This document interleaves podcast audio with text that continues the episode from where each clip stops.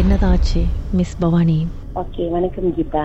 Okay actually வந்து கிளானா ஜெயா ஐஃபர் செவன்ல வந்து நாங்கள் ஒரு டபுள் ஸ்டோரி வீட்டில் இருந்தோம். அந்த வீடு வந்து சரியான பெருசாக இருக்கும். கீழே ரெண்டு ஹாலும் மேலே ஒரு ஹால் இருக்கும். அந்த அளவுக்கு அந்த வீடு பெருசு.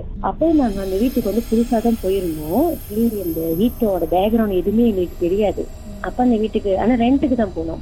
அப்ப அப்பாவோட பிளானிங் என்னன்னா இருந்துகிட்டே இந்த வீடை வாங்கலாம் அப்படின்னு. அப்ப கொஞ்ச நாள் நாங்க வந்து அந்த வீட்டுல இருக்கும்போது ஒரு ஃபியூ வீக் தான். ஓகே நாங்க நல்லா இருந்தோம். அப்புறம் போக போக என்ன ஆச்சுன்னா நான் வந்து தனி ரூம்ல தான் படுப்பேன். அப்ப நான் தனி ரூம்ல படுக்கும்போது போது ஏதோ ஒரு லேடி ஏதோ ஒரு லேடி வந்து என்கிட்ட அழுகுற மாதிரி ஒரு சத்தம். அப்ப நான் என்ன இருக்கும் அப்படின்னு சொல்லிட்டு அப்பாவுக்கு வந்து அந்த ஏரியா வந்து ஃபெமிலியர் ஸோ அதனாலதான் அவங்க எடுத்தாங்க வீடு. அப்ப நான் வந்து அப்பா அம்மா ரூமுக்கு போய் ஒருவேளை அம்மா அழுகுறாங்க போல அப்படி நான் ஏதோ ஒரு தோட்டல போயிட்டு பார்த்தேன் அம்மா தூங்கிட்டு இருந்தாங்க. அப்ப அப்பா கேட்டாரு ஏன் என்னாச்சு? அப்படின்னு. நான் சொன்னேன் இல்ல ஏதோ ஒரு லேடி அழுகுற மாதிரி இருக்கு அப்படின்னு. அப்பா சொன்னாரு ஒன்னும் இருக்காதுமா நீங்க ஜன்னல் சேர்த்து படுத்திருக்கனால மேபி பக்கத்து வீடு அந்த மாதிரி இருக்கலாம். அதெல்லாம் ஒன்னும் இல்ல. போய் போய் படுங்க அப்படின்னு சொல்லிட்டாங்க. சரி சொல்லிட்டு என் தம்பியும் தனி ரூம்ல தான் இருப்பாரு. சேர்த்து சொல்லிட்டு நான் திருப்படியும் போய் படுத்துட்டேன் நான் அது பெருசா எடுத்துக்கல. மேபி இருக்கலாம் அப்படின்னு சொல்லிட்டு போய் படுத்துட்டேன் திருப்படியும் வந்து நான் இயர்போன் போட்டு பாட்டு கேட்டுட்டு இருக்கேன். அது இயர்போன் உள்ளுக்கு கேக்குது.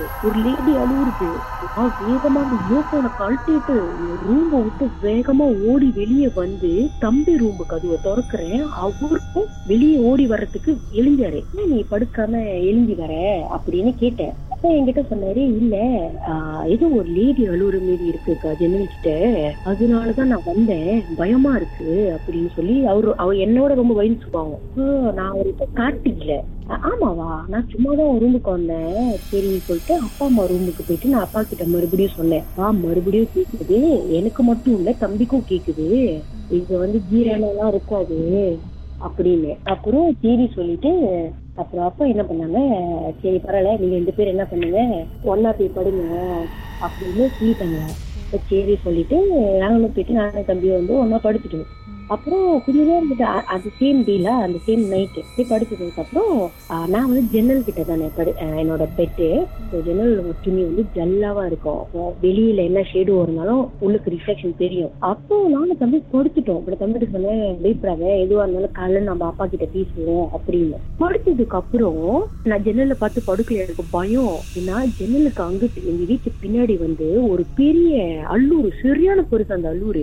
அது எல்லாமே காடு எல்லாம் பெரிய பெரிய மரம். அதனாலயே நான் அந்த சைடு நார்மலா ரூம்ல படுத்தேன்னு திரும்ப மாட்டேன் நானு. இங்கிட்டு தான் வால் பார்த்து படுத்திருப்பேன். அப்ப தம்பி கீழே படுத்திருந்தாரு. நான் தம்பியை பார்த்த மாதிரி வாலை பார்த்த மாதிரி படுத்திருந்தேன். தம்பி என்னமோ சொல்றதுக்கு எழுந்தாரு. நீங்க நம்ப மாட்டீங்க கீதா.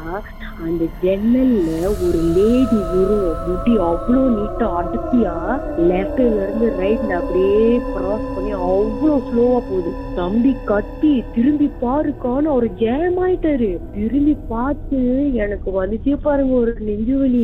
இதோட இந்த வீட்லயே இருக்க கூடாதுன்னு நினைச்சிருவானா அவனும். இந்த உருவம் பார்க்க எப்படி இருந்துச்சு? ஒரு லேடி ஆனா முகம் தெரியல. ஏன்னா நம்ம ஜெல்லாமான கர்டன் போட்டிருப்போம்ல அந்த அளவுக்கு கிளியரா தெரியல. ஆனா ஒரு லேடி ஒரு இப்ப நான் வந்து ஜன்னல் வழியா நடந்து போனா முடி விரிச்சு போட்டு எப்படி இருக்கும்? நம்ம கட் பாடி கட்டிங் தெரியும். முடி விரிச்சிருப்போம் லேடி அப்படி அதே மாதிரி. அப்போ நாங்க போயிட்டு என்ன பண்ணோம்? எங்க அப்பா கிட்ட சொன்னதுக்கு வெளியே மரக்கிளை ஆடி இருக்கோம். அந்த ரிஃப்ளெக்ஷன் தான் உள்ளுக்கு வந்திருக்கோன்னு எங்களுக்கு எங்க அப்பா மேல செம்ம டென்ஷன் கோ கோமா வந்திருக்குமே. கத்திட்டு தான் வந்து ரூமுள்ள போயிட்டு. எங்க அம்மா வேற ஏசுறாங்க. எத்தனை வாட்டி ரூமுக்கு வரீங்க தூங்குறது இல்ல அப்படி இப்படின்னு.